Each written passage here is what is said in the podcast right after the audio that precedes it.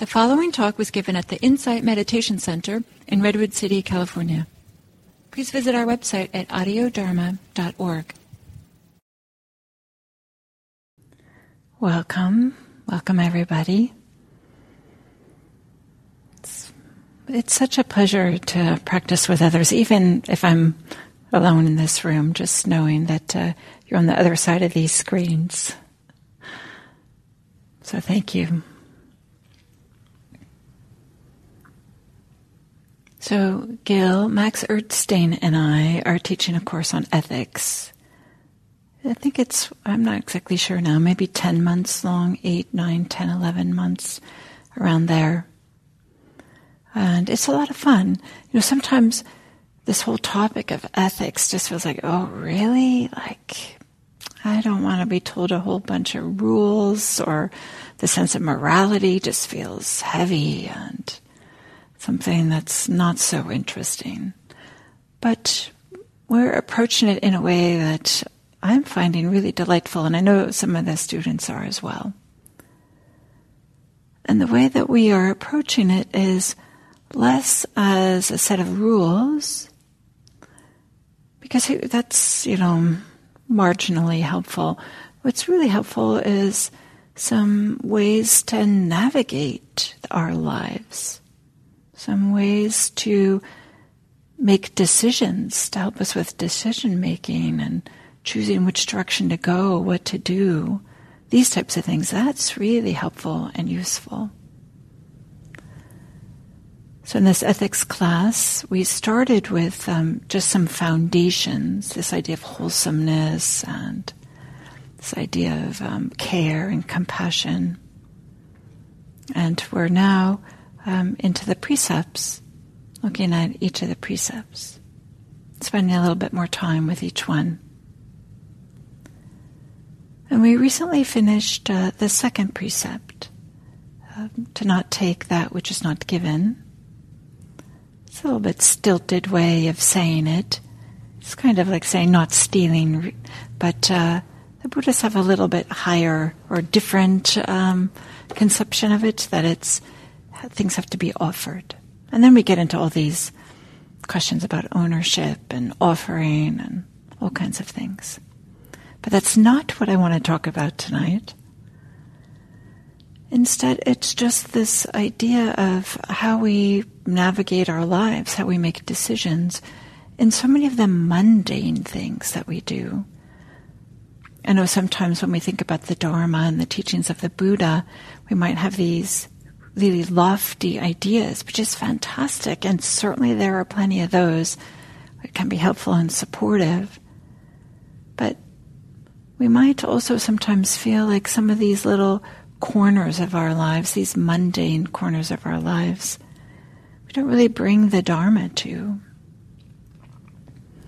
So the last few times that I've given a talk on Monday nights, I talked about some of these mundane things like New Year's resolutions and how we can bring the Dharma to them. And maybe I'd like to continue on that vein and share a story that we shared in this in the ethics course and to talk about some of the ideas, but not the ones that we talked about in the ethics course. I'm going to bring in some other ideas just highlighting how there are so many different practices or teachings that we can bring to just ordinary activities in a way that support us and nourish us, coach us, guide us, inspire us, without feeling like it's this heavy burdensome thing that we have to do on top of our ordinary life. Instead, it just it gets uh, woven in, integrated with, in such a way that it's a support. So, there's two stories that we talked about. One was, as I said, with the second precept, and another story we talked about in this ethics class at the beginning when we were talking about some of the foundations of ethics. And they have a common theme, and I'm sure you'll pick up the common theme. But this first one that I'm going to share is, in some ways, it's kind of silly. It's a poem that rhymes, that has a particular meter, and it's colorful. And but as part of the beauty of it is that it's kind of mundane, but there can be some real depths also to it. This story, I tried to figure to discover like when it was first published, and I couldn't find it. I did find some reference that somebody had said um, it first came out in the 90s, but it was originally written in the 80s. But I didn't actually see the publications at that time, so I don't really know. And honestly, I don't even remember where I heard this first. It might have been in a Dharma talk. Something, yeah, right? That's how all of us Dharma teachers, we just hear um, when we're co-teaching or when we just hear other uh, Dharma teachers and we just pass around uh, all the same stories. So hopefully you haven't heard this one too many times.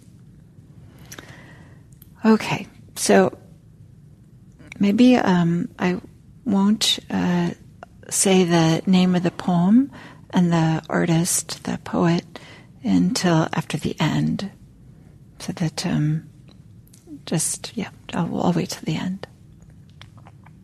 Here we go. A woman was waiting at the airport one night with several long hours before her flight. She hunted for a book in the airport shop, bought a bag of cookies, and found a place to drop. She was engrossed in her book, but happened to see that the man beside her, as bold as could be, grabbed a cookie or two from the bag between, which she tried to ignore to avoid a scene. She read, munched cookies, and watched the clock as the gutsy cookie thief diminished her stock. She was getting more irritated as the minutes ticked by, thinking, if I weren't so nice, I'd blacken his eye. With each cookie she took, he took one too. When only one was left, she wondered what he'd do. With a smile on his face and a nervous laugh, he took the last cookie and broke it in half. He offered her half and he ate the other. She snatched it from him and thought, oh, brother, this guy has some nerve and he's also so rude. Why, he didn't even show any gratitude. She had never known when she had been so galled and sighed with relief when her flight was called. She gathered her belongings and headed for the gate, refusing to look at that thieving ingrate. She boarded the plane and sank in her seat, then sought her book, almost complete. As she reached in her baggage, she gasped with surprise. There were her bag of cookies in front of her eyes. If mine are here, she moaned with despair, then the others were his, and he tried to share. Too late to apologize, she realized with grief that she was the rude one, the ingrate, the thief. So this kind of uh, amusing poem is called The Cookie Thief by Valerie Cox. C O X is her last name. Right? So this scene unfolds at the airport, and this woman has this whole entire story created about the person next to her. She's getting angry. She even has this uh, saying, What is this? Um, if I weren't so nice, I'd blacken his eye, right? Getting quite angry, right? This, this bewilderment and anger is coming up. And then, right, when she gets on the airplane and discovers that indeed she has her own bag of cookies, just in that moment, right? Just that moment. It doesn't take any moment longer. Everything gets reinterpreted. Oh, right. I'm the thief. I'm the ingrate. I'm the one that uh, was um, not behaving so nicely. right? It just took a flash. So there's uh, so many things that we can learn from this story. But one thing that I'd like to look at to right now, maybe there's two things. One is, as I just mentioned, the view. The view of this person that was sitting beside her. She had, he was a thief, he was ingrate, he was rude, had this whole story, right, by something he was doing. And that how it could change in a flash. So this view, this idea, this opinion, they're really insubstantial. They're fleeting. They are not the something that is uh, going to stick around forever. And all it took was for her to have one piece of information, for her to look in her baggage and to see her bag of cookies. So just this recognition that we have ideas, we have views, we have opinions, and sometimes we hold on to them so tightly. We're willing to threaten somebody to blacken their eye, thinking that these views. And all it takes is one additional piece of information to, for us to realize, oh, we're completely mistaken. So, why are we holding so tightly to our views? A, they can disappear, poof, they can be gone, just like that. With just one little piece of information. And she had plenty of data, we might say, to support her, right? That he kept on taking the cookies. But he even uh, broke it in half and shared with her. But that didn't change her opinion. She had already set this view of this poor person sitting behind her, sitting beside her. She already had made up her, her opinion about how he was. Even though he did something that didn't uh, suggest that he was a mean, ungrateful person or a thief. I don't think a thief would share things. So it's just a reminder to all of us we have views about ourselves, about others. We may have data to support it, right? We, there's reasons why we have views. But we don't have to hold on to them so tightly, so much so that we're willing to villainize other people and willing to make them the bad person, right? And she says, if I weren't so nice, I'd blacken his eye, right? So she kind of builds herself up. I'm the good one. He's the bad one. And has kind of this righteous indignation that's building and building and building until just one piece of information. So in this story, just a reminder for all of us that not to hold on so tightly to our views. And I'll talk a little bit more about that in a moment here but also this um, idea that just having one more piece of information, one more idea, is enough to really completely transform the way that she thought about that, like the way that she thought about that whole scene that uh, unfolded while she was waiting for her flight.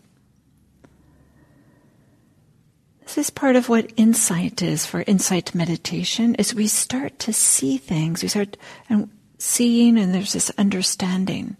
And then our our interpretation or the way we move through the world or understand the world starts to shift and change based on that information, based on seeing things differently. So these insights are a way that it's a new way of seeing that also relieves suffering. that's kind of a, maybe the traditional way that we might think of a, a insight in this tradition is it's also tied to the lessening of suffering because this is all going towards freedom, greater and greater freedom. So this idea of we might have a new understanding, but that it's also linked to less suffering. And we might say that the woman in the story that she had uh, a little bit more suffering at the moment when she discovered, but unfortunately, maybe she didn't take the opportunity to really harvest all the different insights that could have been there. So maybe before I go on and start to talk a little bit more about insights, I will say that during this ethics class, we have talked about a, a number of different things, right? Related specifically to the second precept, the nature of stealing. What does it mean to steal? And if people really know are you stealing or the nature of ownership. What is it like to own things? The importance of generosity, the importance of communication, right? A few words between this woman and this man might have made a world of difference. They could have discovered a love of the same kind of cookies and chatted and become friends. And who knows if they were both single, could have been their true loves. they were traveling to the same uh, location. Maybe they were even neighbors and they didn't know it. You know, like a whole story, right, that I'm creating here. But my point is, if they had spoken to one another, right, of course it would have uh, changed. But they didn't. And this, I, she could have, not only this woman could have, and maybe she did, right? We don't know what happened after she realized that she was actually the one that was taking his cookies. But the this idea of insight is central right, to this uh, path of practice. And the Buddha points to many times in many different ways, points to the, the importance of not clinging to views, but instead there's this alternative to creating views that we really hold on to, or these beliefs. Of course, we're going to create views. It's uh, it's human nature, and we need to in order to navigate our lives, navigate the world, friend or foe, harmful, helpful. Right? We have some of these initial um, ideas, but the Buddha. So the Buddha is not pointing to not doing some of these human things, but holding them lightly, not clinging to them and not using them as something for us to build up our own sense of self, for us to kind of like bolster any sense of self that we might having, but instead just to say, well, it seems like there's a misunderstanding here. But in particular, because um, one thing we might learn from this story, or this woman might have learned at this story, is something about the nature of experiences how, for example, I'm, I'm highlighting that the moment that she had this additional information, then how everything just flipped and switched. Her understanding, her interpretation of everything happened. So there was this one story, this one view that arose and then passed away. This man is ungrateful. He's a thief. He's rude. I can't believe he's taking my cookies. And then bam, that she no longer thinks that of that person. So the Buddha pointed to the value for us to notice the arising and passing away of experiences, the arising and passing away of our holding to a view. Sometimes we don't recognize how we're holding to a view until we let it go.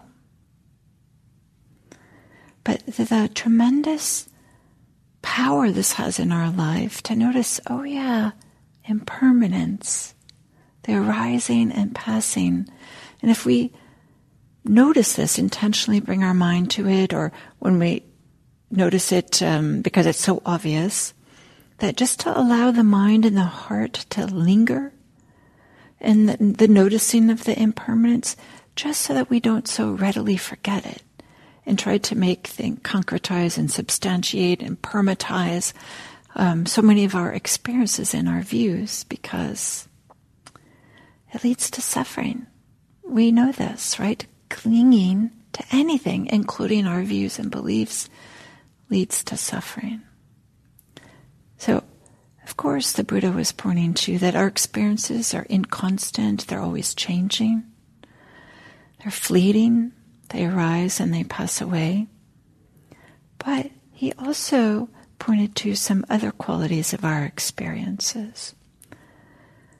This triad of gratification, danger, and escape is the way that Bhikkhu Bodhi translates them.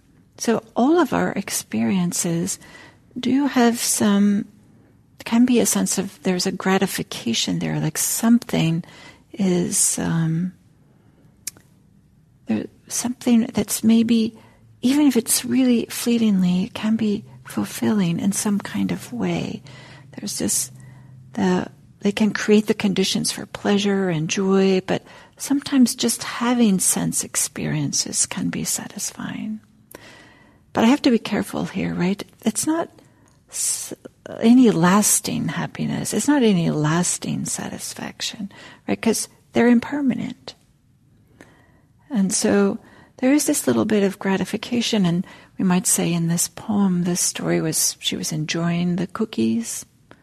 We might say that she was enjoying her righteous indignation. She was enjoying, if I weren't so nice, I'd blacken his eye, right? She's look what a nice person she is. She's not yelling at him or, or blackening his eye or something like this, right?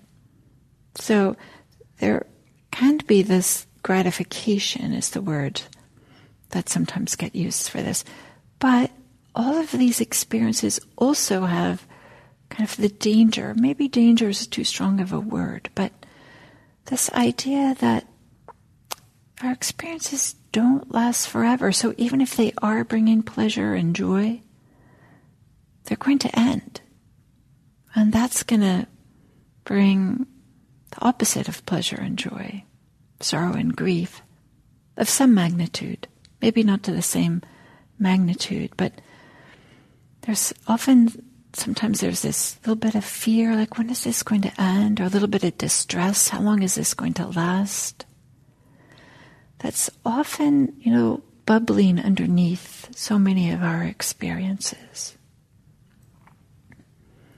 This poem, we do see her becoming more and more agitated. And as I said earlier, she had missed an opportunity to maybe have a connection with somebody who was traveling the same place she was traveling. So the Buddha talked about that notice they arise and pass away. There's gratification, there's danger, and there's escape. So escape is this removal of the things wanting to be different, this ending of kind of like leaning forward, this greediness for them. And we see this, we have this experience temporarily when we meditate. There can be, can be when we sit sense of contentment, quiet, even if it's just for a few moments, and even if that's not our dominant experience. But just to know that that can be part of our experience can be enormously helpful. And then, of course, the ultimate escape from the dissatisfaction of, uh, or the danger of experiences is awakening, where a person is no longer fooled into wanting to cling or substantiate or concretize, reify our experiences or our views. And it's helpful to create the conditions so that we can see the rising and passing of our experiences and the gratification, danger, and escape of them. And this is a big part of why we meditate just to allow some settling down. If we're always running around, rushing around, we'll never really notice the we will notice, but it doesn't really register. We don't really take it in and let the ramifications affect us if that things are inconstant, arise and pass away and are changing. So the Cookie Thief. Perfect title, right? It starts out, he is the cookie thief, and at the end, she is the cookie thief. The stories of cookies and at the airport. There's much more I could say on this poem, and maybe you have some of your own ideas on this. But now I'd like to shift gears a little bit and read a second story that we shared in this ethics class, and also has cookies and an airport. And this one is a little bit different. This, and um, at the end, I'll share the title of the poem and the poet.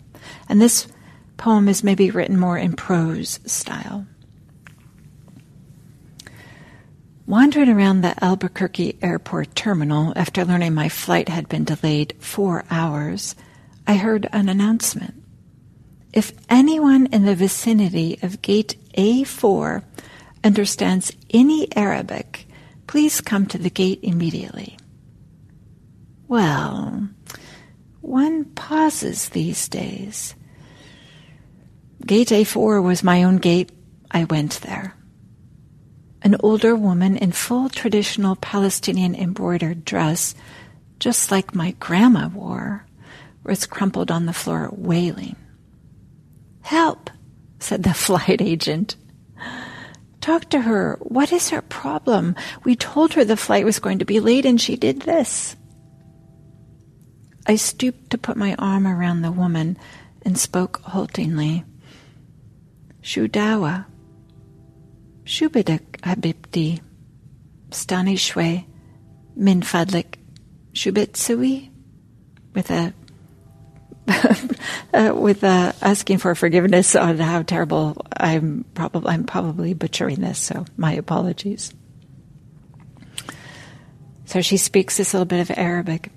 The minute she heard any words she knew, however poorly used, she stopped crying.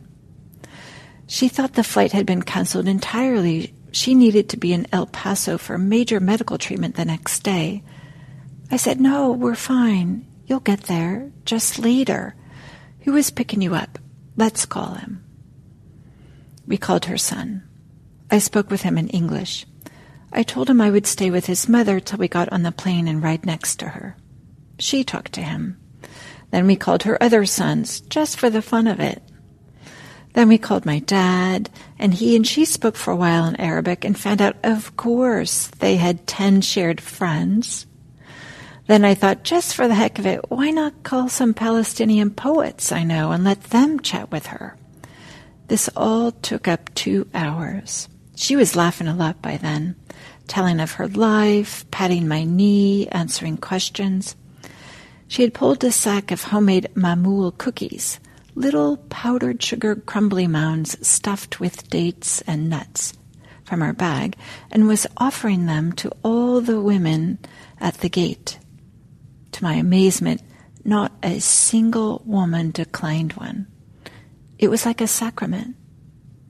The traveler from Argentina, the mom from California, the lovely woman from Laredo, we were all covered with the same powdered sugar and smiling. There is no better cookie.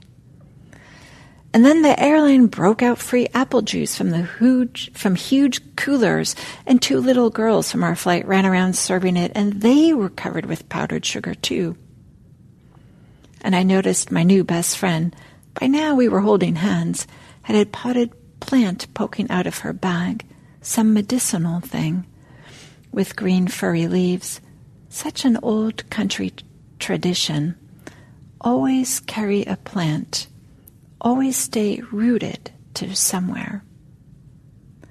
And I looked around that gate of late and weary ones and I thought, this is the world I want to live in. The shared world. Not a single person in that gate, once the crying of confusion stopped, seemed apprehensive about any other person. They took the cookies. I wanted to hug all those other women too. This can still happen anywhere. Not everything is lost. So this poem or story is called Gate A4 by Naomi Shihab Nye. Naomi Shihab Nye is a Buddhist practitioner. And I believe uh, she's even like practiced with the San Francisco Zen Center.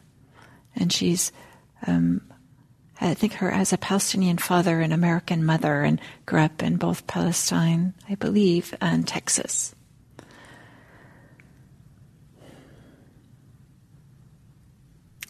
She ends this This is the world I want to live in, the shared world. Not a single person in that gate, once the crying of confusion stopped, seemed apprehensive about any other person. They took the cookies. I wanted to hug all those other women too. This can still happen anywhere. Not everything is lost. Cookies, and airports. May all beings be free from suffering and may they recognize that not everything is lost. This can still happen. Thank you.